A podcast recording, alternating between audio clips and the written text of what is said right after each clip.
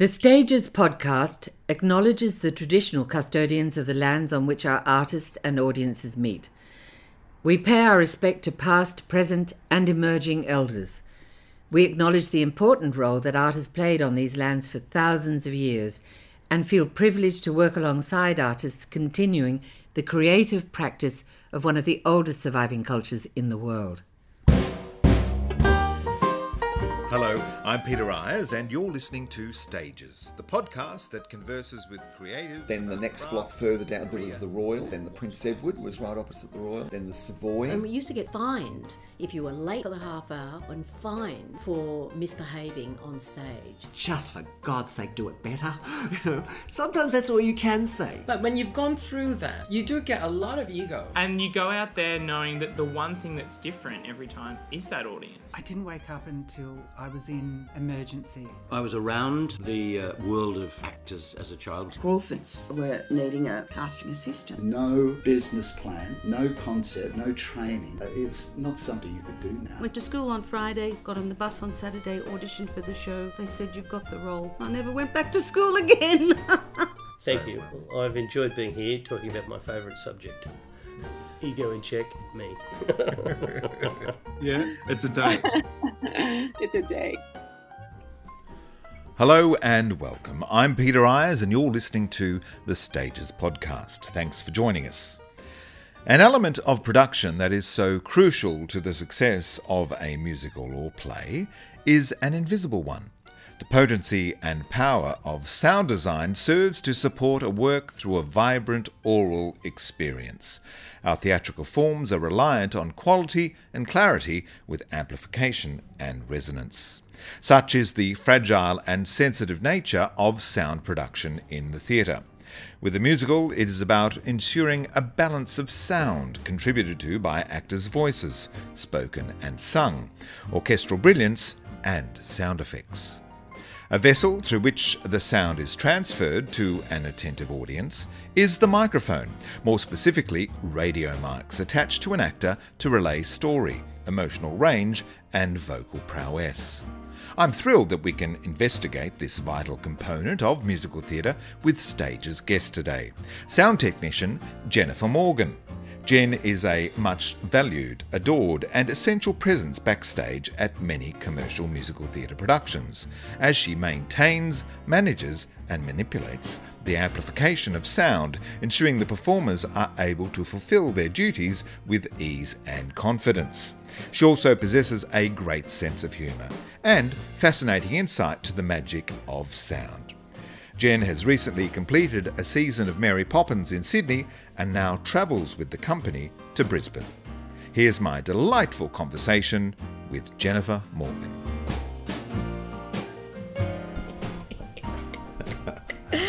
my god. I love it that I'm doing this with you. I keep seeing you on Facebook and just going, Peter, it's just so, so so many lovely memories of you. Well, it's so long ago now, isn't it? So it would have been um, uh, the end of the 90s. It was about 98, I think, an, an Ideal husband. Wizard of Oz. Uh, no, No. I did Wizard Was- of Oz with you. Didn't we do an Ideal Husband? We did an Ideal Husband as well. Yeah, yeah. we- but that we was Wizard of. Oz was after that. Yeah, we worked twice. yeah, yeah, yeah. Yeah, Wizard of Oz was um, still it was before 2000. No, it wasn't. I beg your pardon. It was 2001 because uh, uh, it capitalised on the uh, Yes. fame of Nikki Webster, who was strung up at the. Olympics and flown, and then they strung up Dorothy and flew her in the Wizard of I Oz. know. So that's exciting. That's exciting. Um, yeah, yeah, yeah. Now, and I have very fond memories of you too, Jennifer Morgan. Thank you. Yes, yes. so, um, testing one, two, one, two, one, two, three. Do you very like that? good. You got you have a very good voice. Being a mic technician, I thought you would appreciate. I really appreciate that you've done a very good job. Appreciate you know, that. you you have a you have potential for, you know, another side career in the theatre. Well, I'll think about that. I'll think about that. You know, coming back in the sound department. Um, so, Jen, we're going to talk to you about um, being a sound technician, in Yes. in uh, particular a radio mic Mhm. technician. Yes. Yes, which is fascinating. Yes. So hold that thought. First of all, though, do you know the first words that you ever spoke? Or have you been told by by your parents? No, I don't. All right, forget that question. What's what's your favourite sound? Ah, my favourite sound. Oh, it sounds very boring. I love a little babbling brook sound. I love being in nature and listening to like the wind through trees and a babbling brook and just that silence.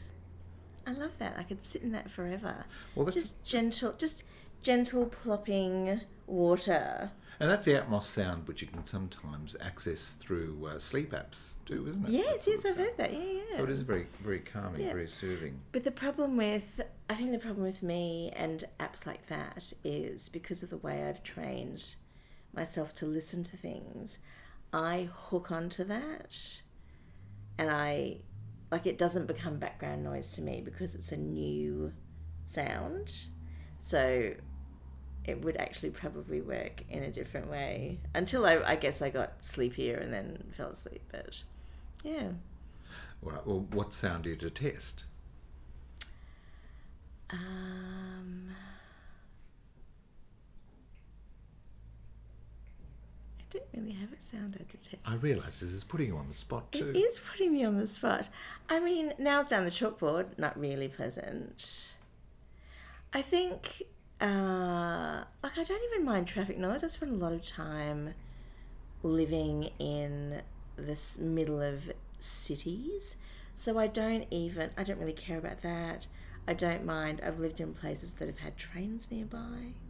So I don't even mind that. Like, because if they're far enough away, they do, they're just background noise. If it's something that's really close to me, like if I was in a really jarring, loud environment, like a concert, and I was surrounded by people, uh, I wouldn't love that. Like really loud noises that are very close to me. I find that really wearing. But I don't have a particular sound that I hate, I don't think. Because your work is um, so involved with with um, uh, you know fine tuning your listening and uh, Yeah. being aware of a, lot of things. Yeah. You must enjoy silence when you. When I love yes, absolutely. So like sometimes it's not unusual for me to like I've gone home on a Sunday night and not turned on anything. I haven't listened to a radio. I haven't turned the TV on. I've just had that quiet and I really I really enjoy that.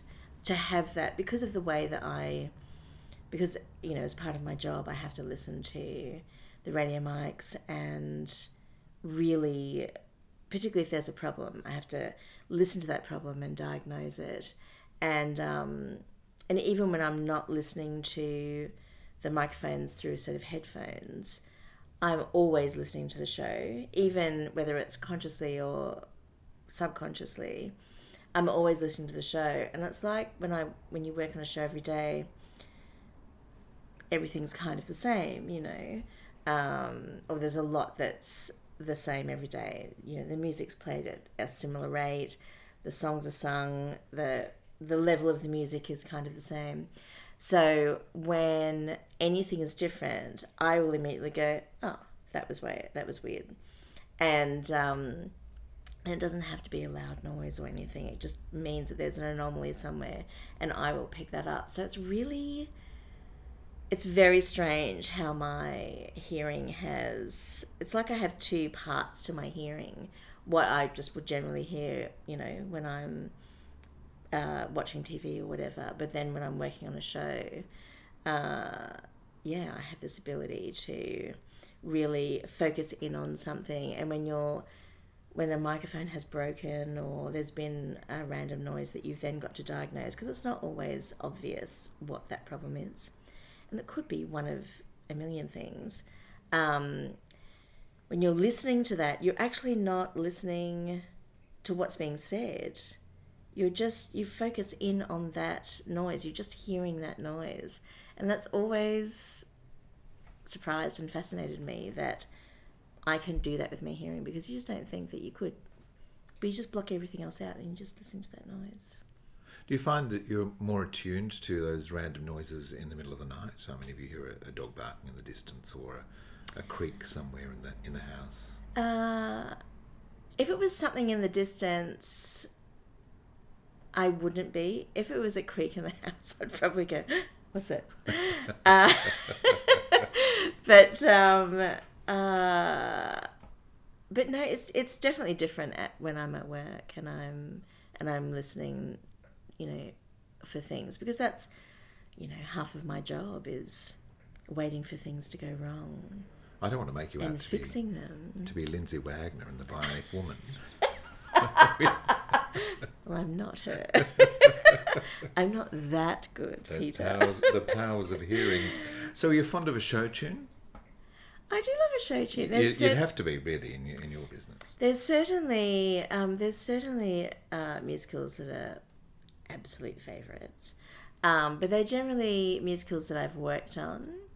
Uh, I was a big fan of a movie musical.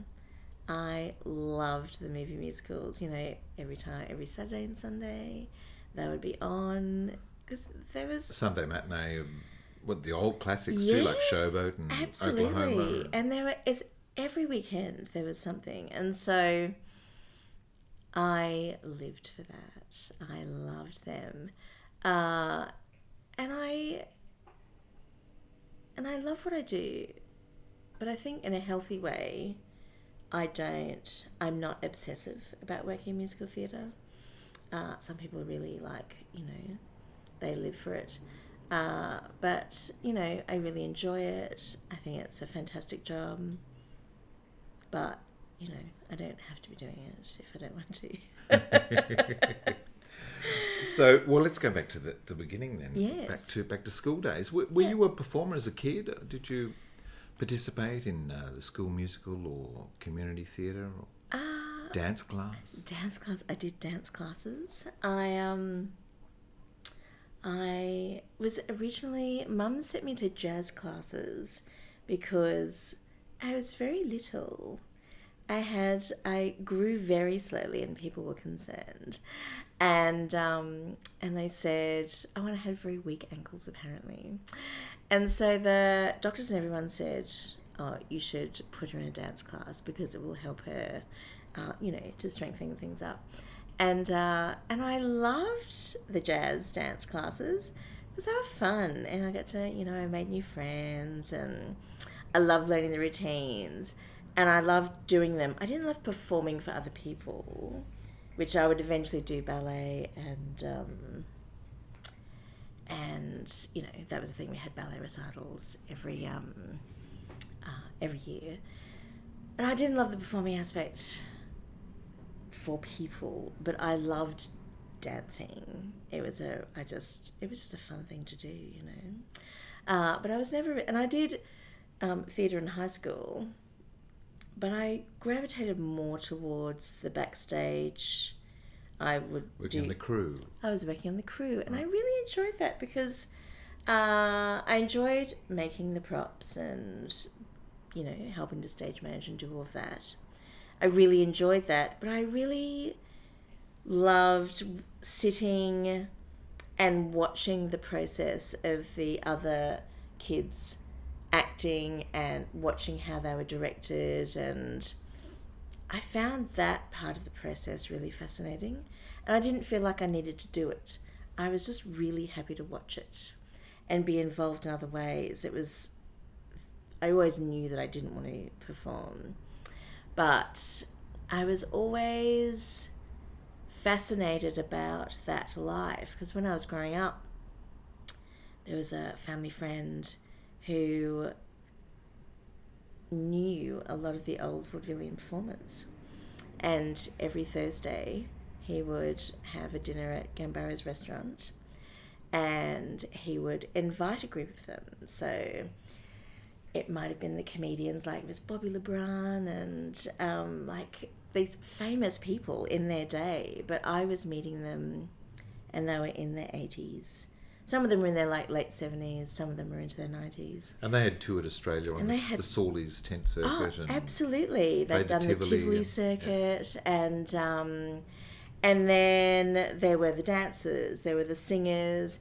Um, you know, Eddie Edwards, Jenny Howard was a really great friend of his, so we were off. She was often there.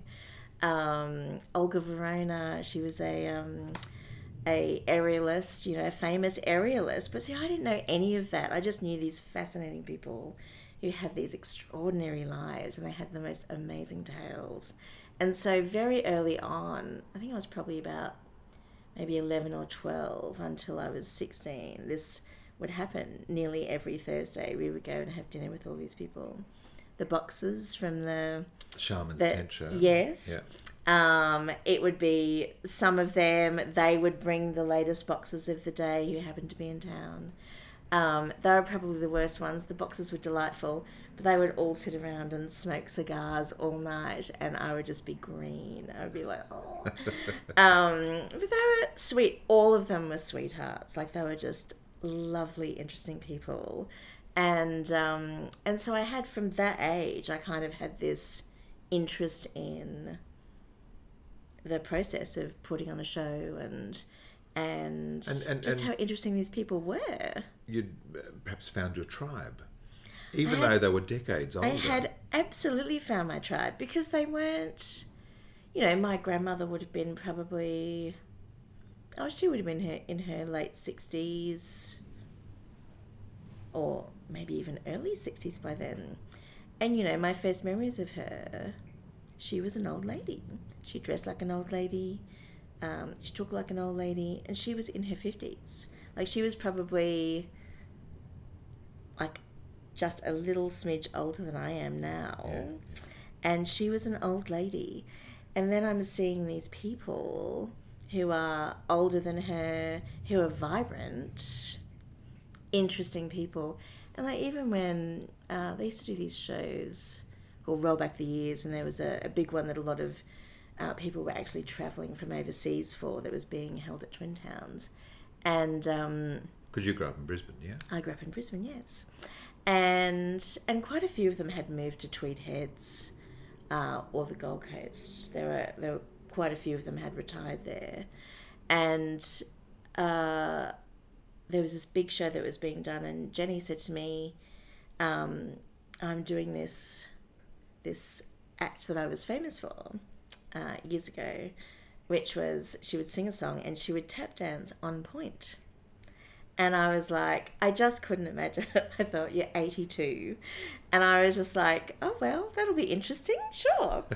and then she went out there and it was like watching a 20 year old tap dance on in point shoes, like a full tap dance number. Like it wasn't just standing in one spot, you know, shuffling around. And she was in her 80s. She was 82. and so I was like, I want to be like that when I'm 82. I want to be that, you know. So it was just, um, that's kind of what sparked it, I guess, for me. And then, yeah, I just, Did you have show folk in the family? I mean, it- No. But your grandmother knew all these people. My, our family friend knew all these Family people. friend, right, Yeah.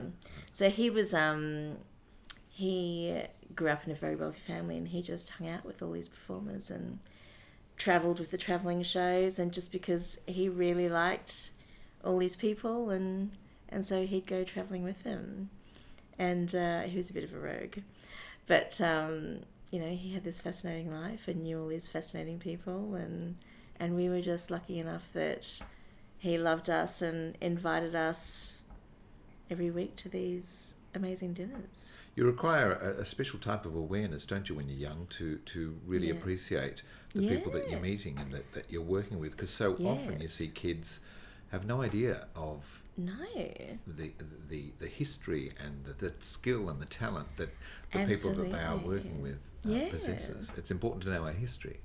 It is absolutely important to know our history, but I just, yeah, it really sparked something in me because that you know, as I had no, there was no one in my family ever that were performers, or so I never had that appreciation for it. But I really, just listening to their stories, I really gained an appreciation of this amazing life they had.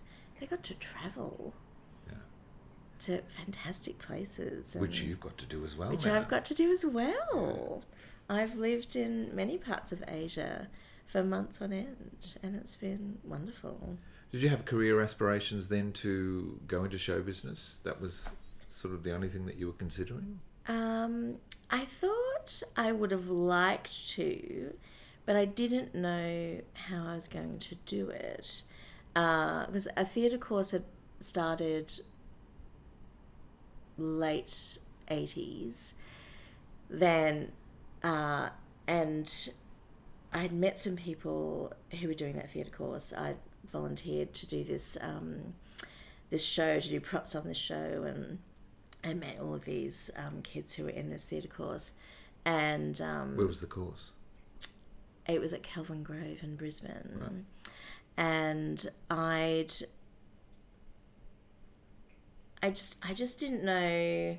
I'd volunteered to do this thing, and I met all these people, and they were like, "Oh, do you want to like you should work in the industry?" And I was like, "Well, I'd really like to, but I don't know what you know. I don't know how to do that." And one of the girls went, "Oh, we need a props coordinator on this show. Do you want to do it? I'll put your name forward." And um, and that was for La Boîte Theatre in Brisbane, and it was a little, you know, theatre in the round, and uh, and from that show, someone went, "Oh, I'm doing the next show. Do you want to uh, do? I need a sound effects operator. We can't find anyone. Do you want to be a sound effects operator?" And I went, "Well, I don't know what I'm doing with that." Uh, and they were like, "We'll teach you." And so I just had this amazing uh, apprenticeship at La Boîte Theatre. Everyone was lovely, and I was always very honest about I didn't know a single thing. I did. Looking back, I did. I had skills, but I just But didn't hung- have any hungry to learn confidence. yeah. Hungry to learn. I had no confidence about what I could do, but I was really eager to learn, and they were because I was free. They were willing to let me do anything, and it was in those days. It was a pro am uh, theatre, so not many people got paid, but all of the all of the designers and um, technicians and uh, the actors, there were people that were either beginning their journey in professional theatre or were currently designers and directors in professional theatre, and they would come and do these gigs at La Boîte. So I had this. Um, I was, you know, around all these people that were, you know, currently in the industry and had current industry knowledge, which I think was the most important thing, because there were things that the kids were being taught in the school, in the college course, that weren't really current. Yeah. And so the um, there were some of the Her Majesty's Theatre had shut um, a few years before, um, and that was in Queen Street. And some of the mechs used to come and help out for fun at La Boîte, and um, and one of them one day sidled up to me and he said, "Oh, there's a better way of doing that." And I'd been taught things that from the um, the university kids, and he was like, "There's a better way of doing it." And I said, "Oh my god, you should tell everybody else." And he went, "They think their way is better, but it's not." and so I was, I think I was just so lucky. Yeah. Old school. Old school. yeah. I was because I was just so open about what I didn't know. Uh, people were just were like, "Here, we will show you," and were so generous with their knowledge, and it was, it was really fabulous. You know, I never. Uh, I don't know. I just feel like I just kind of fell into it, and I think if I'd really forced the issue and tried to get into a college thing, I would have missed out on all of that. Yeah. That's why I tell um, young kids wanting to work in the industry today that there are so many pathways. It's not just a training institution. Yes. Um, you just say yes to every experience. Everything. You don't know who you're going to meet, Exactly. who you're going to work with, which will lead to something else. Absolutely. And I really think that um, I've often said to people, you know, volunteer your services with a. If you think you want to work for a particular company or you think you want to work in a particular aspect of a theatre, just volunteer your services for a couple of weeks or whatever because you will absolutely see whether it's for you or not because you don't really know until you get your hands on the job. Uh, and you will meet people. Theatre people hire who they know. You know, you can send in all the resumes that you want, but unless they're desperate, uh, they will hire the people that they know first. Yeah. And so it's a really great way of uh, you testing them out and them testing you out. And get your face in front of them. Yeah, absolutely.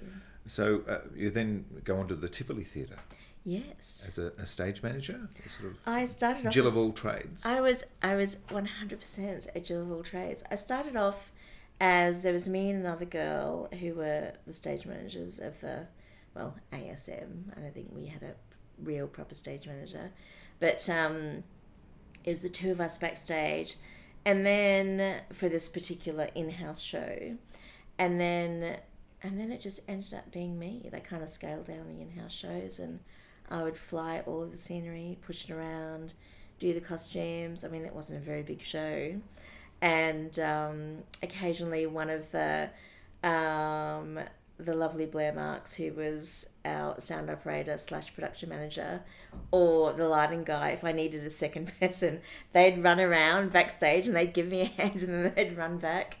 And um, and it was a fantastic experience. The pay was terrible. But uh, again, I just consider it to be, you know, my my apprenticeship. And again, I got to meet a lot of different people um, who, you know, were just willing to teach me stuff. And, and working in a pressured environment and Mm. being forced to think on your feet and, and Yeah. solve problems as they come yeah, up. uh, because I it was me. Yeah. and um, it was often just me backstage. Uh, occasionally there was, you know, another crew person hired, but it was generally just another stage manager. We we would really sort of do everything that was, you know, on backstage, and I loved, I loved flying all of the scenery. That was so much fun. Um, Again, old school. You were pulling ropes. I was imagine. pulling Yeah, ropes. Uh, so that was a really fun experience, and it was. We did our in-house shows, but they we also had a lot of touring comedians and uh, bands, all sorts of people come through. So Dan- you'd be dance schools, Attending to their riders and just everything. Yeah, making sure they're comfortable. Yeah. Orientations. Yeah. Just we had tap dogs come through and that was fun. They were there for about God a month. So we had a lot of different it was a big variety and um and Doug Anthony All Stars. Uh, they did their final hurrah through there. They were there for nearly a week, I think. Is the Tivoli still there? Tivoli is still there.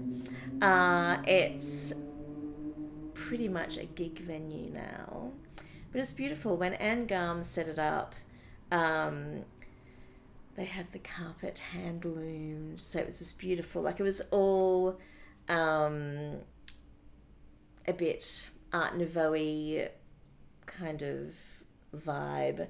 She had all these beautiful engraved mirrors uh, everywhere and this beautiful carpet and wrought iron um, little balustrades everywhere and it was beautiful like big drapes and and uh, round you know sort of round tables that people could sit and they would uh, there was food that was served and often and uh, it was a beautiful venue I loved going there Opera Queensland next.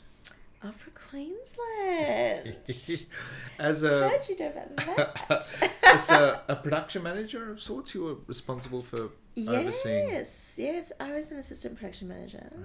I had no idea what I was doing. Um, uh, the lovely Peter Baines was offered the job as production manager, and he um, he uh, I had worked with him on Secret Garden um, before I did uh, the Brisbane and Sydney seasons of Secret Garden. That was the, the GFO production. The GFO Yeah. production, and uh, I love that production. Did you do sound on that? Yes, that was my Right. first radio mic gig. First gig? Okay. I wasn't meant to be doing it at all. I was just meant to turn up and be an extra body in case there was a problem with the kids. and um, they said we just need a female stage manager just for a couple of weeks because the keyboard, the other radio person was hired as the keyboard tech. Uh, and I got there on the first day of cast on stage and he couldn't get the keyboards to work.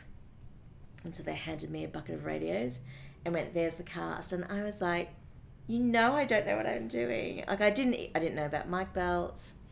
I didn't know how, it was just a bare mic lead. It didn't have any clips on it.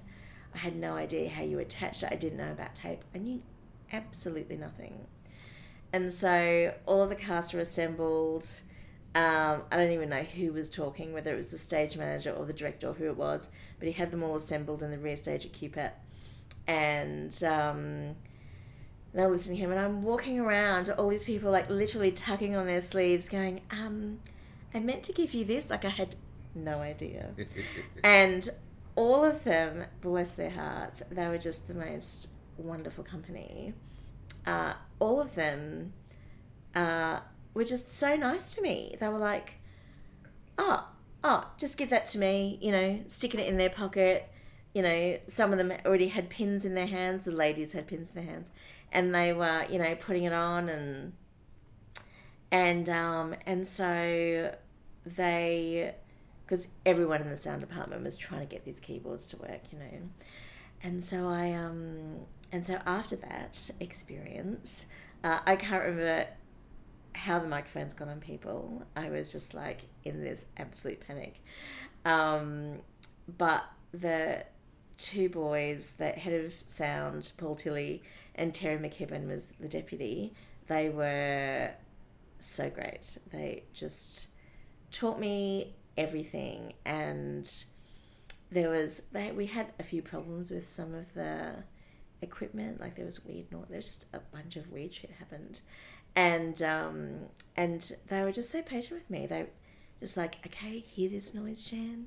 This is what a blah blah blah sounds like. And they inspired my love for the for it is. I would never i would never in a million years have considered working in sound. Never. I was like, that is absolutely beyond anything that I could do. So it was a happy accident. It was an absolute happy accident. but Blair, who had been our production manager at the Tivoli, he had gone to QPAC and he he was the one who went, oh, I know a female stage manager. And he rang me and he said, will you, do you want to do this? And I was like, I can't do that. You know, I've bluffed my way through many scenarios, but I can't bluff my way through that. And he was like, no, no, you won't have to do anything. Famous last words. Um, but, you know, that was a life changing experience for me. At QPAC and uh, Upper at, Queensland? At QPAC. Well, the radio mics at Opera Queensland, Right. that was, that was, um, that was a bit of a tangent. Uh, that was a life changing experience for me. So then I met, so Peter was on that, he was a production manager of that, and then he said, come and be my assistant production manager um, at Opera Queensland. And I, yeah, I knew nothing. And he didn't really know. He didn't really know anything about doing that for an opera company either. So um, it was the blind leading the blind. But look, you know, I worked there for three years. I kept getting asked back. And You um, been doing something right. well, you know, it was extremely rocky. Uh, it was nothing like working in theatre. Uh, I was really out of my depth. I many times I went, I shouldn't be doing this. I should have just passed on the job to somebody else. But you know, I kind of got through it, and they didn't sack me. So so I stayed and I was learning a lot. I kind of hated it. I spent I spent the first few months having uh, there was there's a the little river that goes through South Bank um, that had like little boats on it and then they stopped the boats and it was just like a little river they'd blocked off areas and there was a section of that right near Opera Queensland and uh, little ducks had taken it over and um, and so we used to go and stand by and cry at lunchtime. Oh, did you? it was terrible. It was terrible, but I learned a lot. What doesn't kill you? What doesn't kill you makes you stronger. And um, and you know, I survived it. But I became more cautious after that because I really I think because I, you know, the early part of my career was saying yes to everything, and it went really well. It really went my way. Um, and you know, I said to this, I guess thinking it would be a similar experience, and uh, it was very different, and it was harder. But you know, I met some really lovely people. Working for an opera company is it's a whole other world, but fascinating. Really fascinating people. Uh, and I love the operas. I really gained an appreciation for them, and and uh, you know they were the international maestros were completely nuts, but you know, lovely. Some of them were delightful. Uh, so yeah, it was. I'm glad I did it, but it was it was hard. And so then I had in um, '98, I had. I was offered um, the opportunity to do uh, Into the Woods for Melbourne Theatre Company, um, doing radios for them in Melbourne. Uh, or take on another another um, another season at Opera Queensland and and the pay wasn't very good and I said you know I would like more money. And they were like you're not going to get it. And I went okay. And so I went and did Into the Woods. Into the Woods. Into the Woods. Into the Woods um, and and that was and that was the best decision I ever made because then I really I started to tour uh, a lot, and um, and got hooked. And really got hooked. Yeah. yeah. yeah. So, uh, Secret Garden was around 1995. 95, yeah. Yeah. So you're approaching your 30th year as a, a radio mic technician. Yeah, I've done it. Yeah, yeah, yeah, yeah. So what sort of what are the shows that you've worked on in that time? you know, in, into the wood, you say, secret garden, ideal husband, worked on Wizard of Oz. Wizard of Oz twice. G- yes, okay. The yeah. return season. Return season. Uh, yeah. Frozen. Did Frozen. Uh, Phantom of the Opera. Um, Little Shop of Horrors. My Fair Lady. Uh, Was that the, the Dame Julie production? No. Oh. The. Because uh, there's been a few Fair Ladies. Yes. Yeah. It was in 96. Uh, Anthony Warlow. Anthony Warlow. And uh, Suzanne Johnson. Yes, yes. Um, and that was a, that was a wonderful production. I've had a misspent uh, youth. The set, the set nearly killed a few people, but that's another story. Um, uh, Guys and Dolls, the one that was in two thousand and eight. Garry McDonald, Marina Prior. Garry McDonald, Marina Prior. Magda Szubanski. Lisa McCune. Ian Stenlake. Um, that was a fun one. Did Billy Elliot. Uh, Mamma Mia twice. Wizard of Oz twice. Sound of Music twice. Uh, Wicked for a long time. Uh, recently did Frozen. Now I'm Mary Poppins. Um, there's been a lot. And do you um, mic up uh, everybody in the show, or do you get to specialise in just the principals or ensemble? Is is is there a team of you that There's goes across all of that? Us. Right. There's a team of us. So we have a front of house operator and me and another person backstage, and the so I'm the A plot. Uh, the deputy will often do the B plot, um, which is the ensemble. A plot generally does just the principals. And uh, when the front of house op- operator comes backstage, the deputy goes out and he mixes the show, and then the that head of department will also do the radios. Uh, but on a show that's got a lot of kids, normally I will do the principals and all of the kids, and the other plot will do um, the male and female ensemble. Female ensemble will generally mic themselves up. We just monitor, we just double check them, make sure they're pinning pinning their microphones onto their stocking caps the way we want them to. Uh, there's always a method. Uh, there's a lot of ways that I kind of insist on things being done because I know that it will minimize any problems in the future. Like if microphones go on a certain way, if they're taped in a certain way, if they're set in the mic belt a certain way, uh, it will be more comfortable for the actor, which is very uppermost as one of the most important things in in my I think that is so important because if they're happy, if it's comfortable on them, they're happy. If it's set up properly, um, it's it's got to be good for the wig department. It's got to be good for the wardrobe department. If we set any of that up badly, it's going to go poorly for me because those microphones will get yanked. They'll get damaged in some way. So uh, it's all about making all the other departments happy, but ultimately that serves me. and it means that my equipment doesn't get damaged uh, or whatever. You're working with a lot of show veterans who obviously know the, the radio mic technique, but Yep. a lot of novices who are doing their very first show. We have a lot of we have a lot of people who there's not a lot of people who do what I do exclusively. You know, there's a lot of people who use it as a stepping stone to stepping stone to become a front of house operator, but it's um uh, and I think my job historically has not had a very good reputation because a lot of people are just chucked into doing radio mics and they're not trained and so they do a shitty job.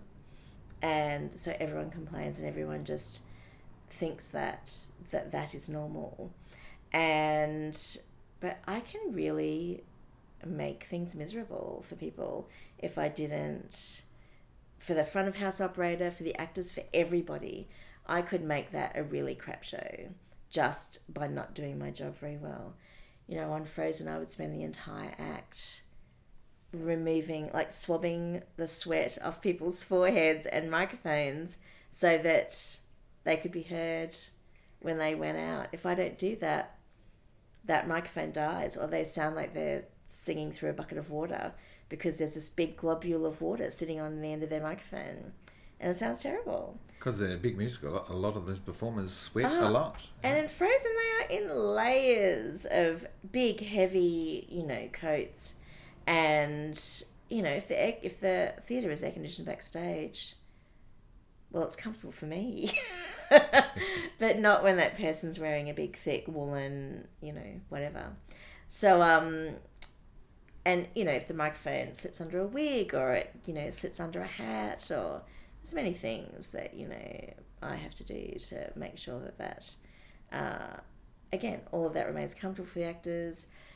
Everything is you know I'm always watching um, you know doing quick changes and things to make sure nothing's getting yanked, to make sure that it's good for the dressers. Dressers won't often complain.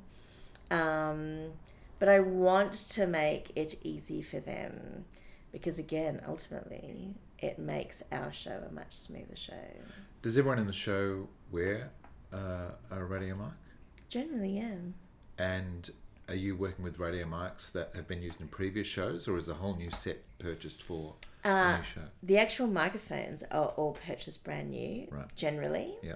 uh, if it's a really budget show uh, sometimes depending on the sound company they will have microphones that are used often if you go to QPAC they will have you know a bunch of microphones that have been used before that get used um, on other um, you know that are just available for anyone to use as they come through but uh, if I'm setting up a show every single one of those microphones will be brand new and um, and the transmitters uh, where on Frozen we got brand new ones, and on this one we've got brand new ones, uh, and they're a thing of beauty.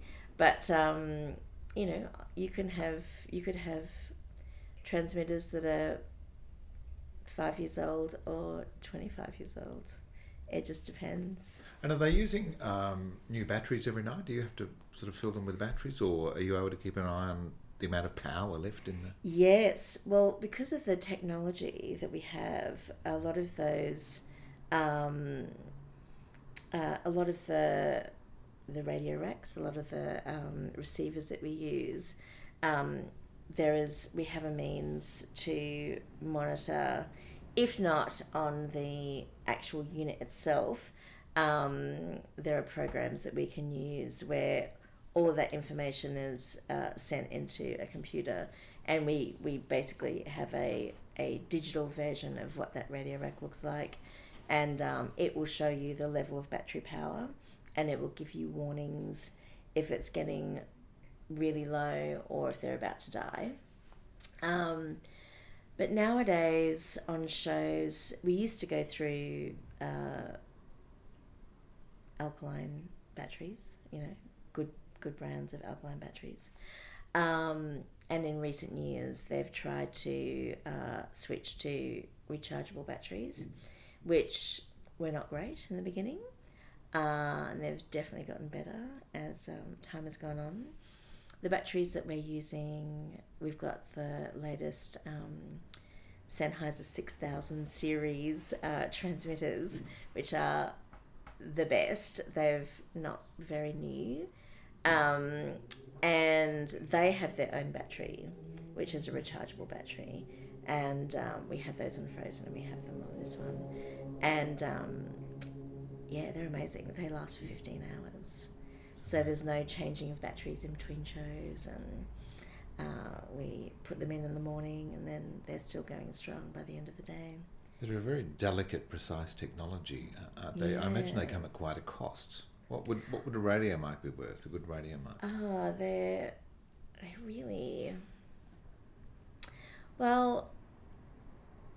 I don't know. I know as a package they can be um, anywhere between eight and twelve thousand dollars for the receiver and the actual transmitter, and the microphones are about six hundred and fifty to seven hundred dollars each. Wow!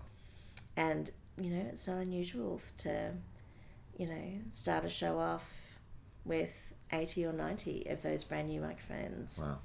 So it's a lot of money that is put in. And the, their capacity for pickup. I mean, if you're wearing one in your wig Mhm. and you're singing, I mean, it, it's what am I trying to say? I'm not sure of the technology, but but the the amplification that they can pick up, the sounds that they can pick up. Mm. You know, we're we're speaking directly into this microphone in front of us now. yeah. But a radio mic was on top of my head. Yeah, it's amazing. It Yeah. really is extraordinary. And some of the microphones are so tiny, like they're like a grain of rice, like they're that little. And to get, I don't understand how they do, how they make that happen. And the lead is minuscule. Uh, yeah, it's yeah, it's a little bit magic in a lot of ways with um yeah, how all that happens. And also, it always never ceases to amaze me. And again, you know, I probably should have done more research in um, about, but I just, you know, I turn up for work and marvel that, you know, someone can be on stage singing and it can get picked up by a microphone that, you know, gets picked up by an antenna, goes to the receiver, the information gets processed, it gets sent out to the desk. Like, all of that's happening in fractions of a second. Yeah, yeah. Like how all of that happens never ceases to amaze me.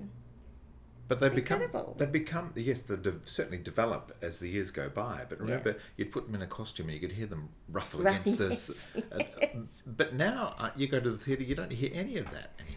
No, well I think it's it's it's mic placement. I mean if I put it in costuming you would still get that. Right.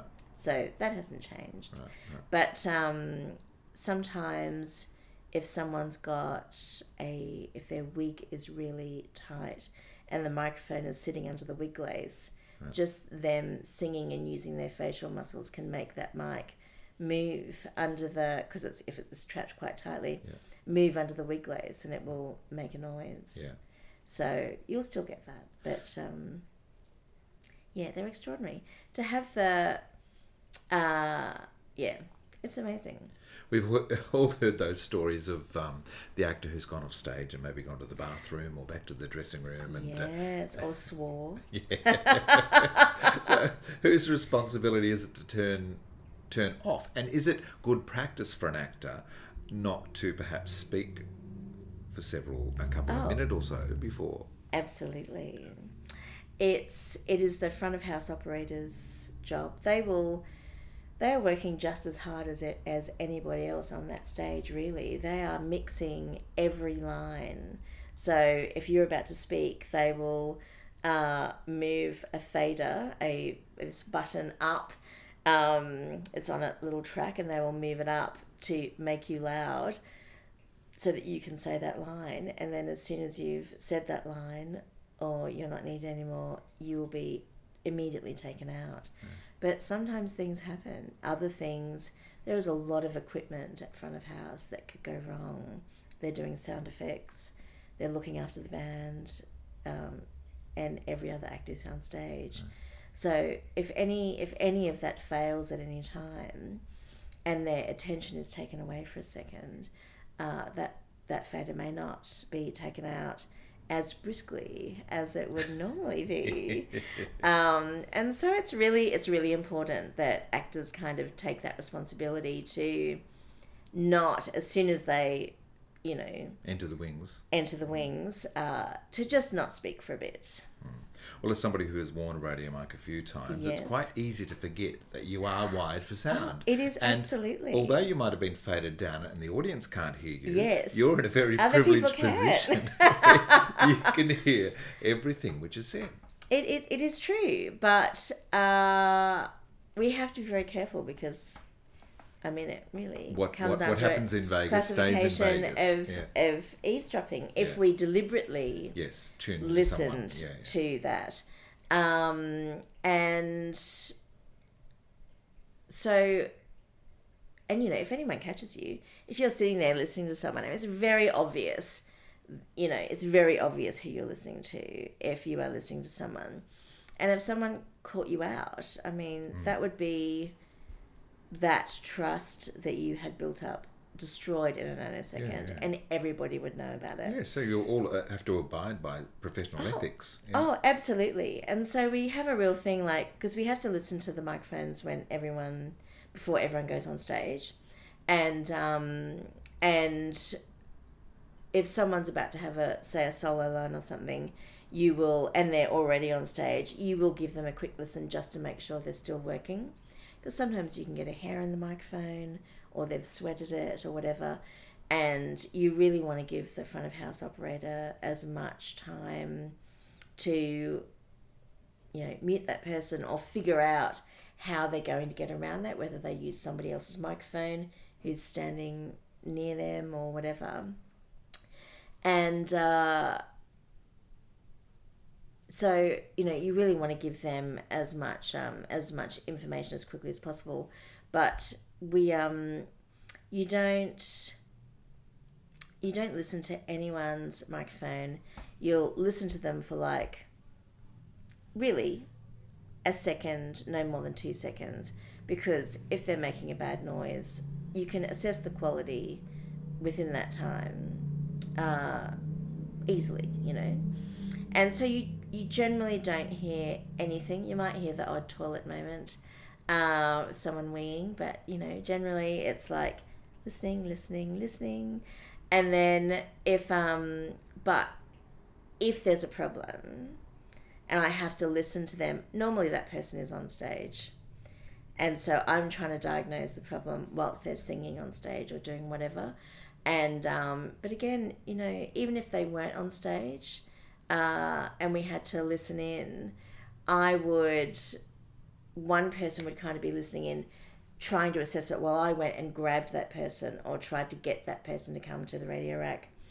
Um, so there's, we never, we deliberately never place ourselves in a position where we hear anything because it's you just don't want to hear any of that either. You don't want to be the keeper of that Yes, yes. that knowledge. Yeah. And the only time it's ever happened where I heard something, I was flicking through and I got to this person and they said, I'm pregnant. And then I was like, oh. and this person was, you know, a leading lady and I knew that she was in negotiations for the next city and I was like, and I can never reveal it. And I didn't. I told no one. And then the other, there was another person that I was working with and they went, I have to tell you something. And, and I went, what? And he went, oh, I was pregnant. I was like, because he had heard it as well. and, um, but you just don't, you just, you don't ever want, you don't ever want to be the gatekeeper to any of that knowledge. You just, you just don't want to hear it. And so we just don't place ourselves in that position because it's pretty shitty. But yeah, I mean, people forget. Yeah. Yeah, people forget they've got their microphone on. Or sometimes they will, you know, actors will be a bit naughty and they'll go, listen to me at this point. And so you'll listen to them at that point in the show and they'll be like saying something vile or hilarious to you. But, you know, it's a it's a designated moment that they have asked you to listen to them because they want to be naughty because they're bored. And it keeps you all sane, I guess, during a long run. It really does. Yeah. And if it doesn't affect the show Yeah. or the quality of the show, Yeah. Then it's okay. You've just uh, are about to finish a, um, a, a, the Sydney season of a terrific show, Mary Yes, Poppins. Mary Poppins. I thought it was so. It's such a magical show. It must be Oh, fun to work on. It's so beautiful and it's one of those shows that I feel so lucky to be working on because not only is the show stunning and like beautiful, like it's such a beautiful classic show.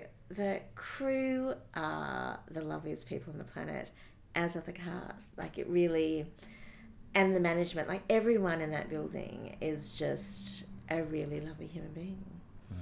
And it's, you know, it's not that other shows are full of assholes, but you know, you really don't like. It's a joy to turn up to work, uh, because you know you're just going to have a nice, fun time. Everyone's just taking responsibility for their shit.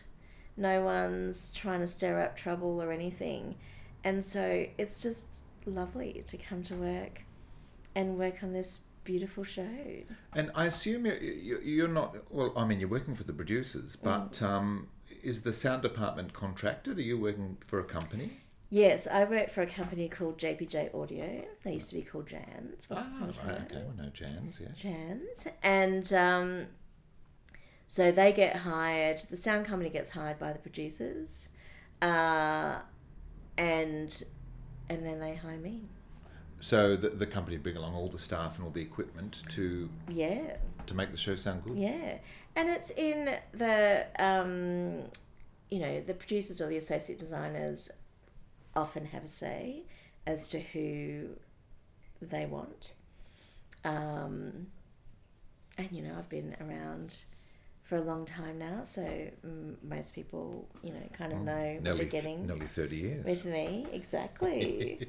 so it's um and you know i know the uh, shelley lee she's our associate designer i used to work with her at system sound so it's um yeah it's nice to have that familiarity with all of these people because it's they they know what to expect from me. I know what what they want and and there's a level of trust that they just go oh you just you just make that happen. And i really love that because no one's trying to micromanage me or you know looking over my shoulder going what are you doing that for? They just they just know that i will deliver what they want. And um and i really love that. I love that because you know i'm working with a department of two other people and and we each have our slice of the system that we deal with. Um, and it's only a little department and it's uh, I don't know we're just allowed to do our job and do what we need to do to make it all happen it's not a lot of personalities to manage and um, yeah it's just lovely Well, next stop Brisbane, uh, your Next old stop stomping Brisbane. ground. I think Yes. around October 20, I think uh, Mary Poppins takes off. You're finishing in Sydney on the 11th, I believe. yes yes yes Um, so that's a lot of another opening night. Yes. Do you enjoy opening nights? Is is there a a, a, a pressure or stress Oh, associated with each one? Stressful. it's often really stressful. It depends. Like normally, the first opening night is super stressful because you have everyone there. All of the designers from overseas. Often they've come from the US or the UK, and then you'll have all the Australian associates. Like just every man and his dog is there, and uh, and if there's even the remotest thing, you'll go, oh, hair in Michael's microphone, hey, and it's just like everything was perfect except for this two seconds of a hair tickling the microphone. But like that's what they'll, you know, that's what they'll bring on, up. yeah. And um, and then generally as you move, there's less of those people. Uh, so there's you know less pressure. I mean, Cameron Mackintosh was in the building for like two whole weeks, as was the lovely George Stiles, who wrote Practically Perfect and other songs in the show. And, you know, there's a lot of people who, like, this show is their baby, you know. And so there's a lot of people that you don't want to disappoint. And so it is it is stressful. Everyone's everyone's well aware of that. Are you superstitious in the theatre, backstage? No. No, I don't have any um, rituals or anything, but I kind of feel like when, because it takes us over an hour to preset all of the microphones in the mic belts and in the hats. We've got them in tap pants. Um, uh, we have these trackers in various bits of equipment. So it takes us a long time to do that pre show. And in a way, that's kind of my ritual. I, you know, I do things in a particular way every time. And and by the time I've done all of that and we've checked the microphones, it's like I am now ready to do the show and anything can happen. But I don't have any superstitions about things in general. Are you still set up OP in that corner there? Is that where Uh, radio mics are, or are you somewhere else now? No, we're somewhere else now. Oh, where- We're uh, we're on Prompt side, Right. um, near the onstage toilet. It's an exciting place to be. An onstage toilet. There's a little, it's a little. Is that a, dress- po- a porta potty? There's or? a, no, no. There's a No. little dressing room that has the only onstage toilet in the theatre. I don't know why they don't put more toilets on the stage level of the theatre.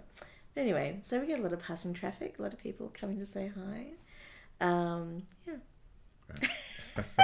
I hate to finish on that note, but um, we, will, we will finish there with the onstage toilet. The onstage toilet. Jen Morgan, it has been such a delight catching up with you again and hearing all about uh, the work of the Yeah. radio mic technician. Thank you. Um, have fun for the next leg of Mary Poppins. Um, and and congratulations and, and thank you for the, the splendid work that you do in in making us uh, our enjoyment of, of those big shows um, so much more with um, perfect practically perfect no I'm not going to say practically perfect perfect sound Well, thank you, and it's just been so lovely to see you again.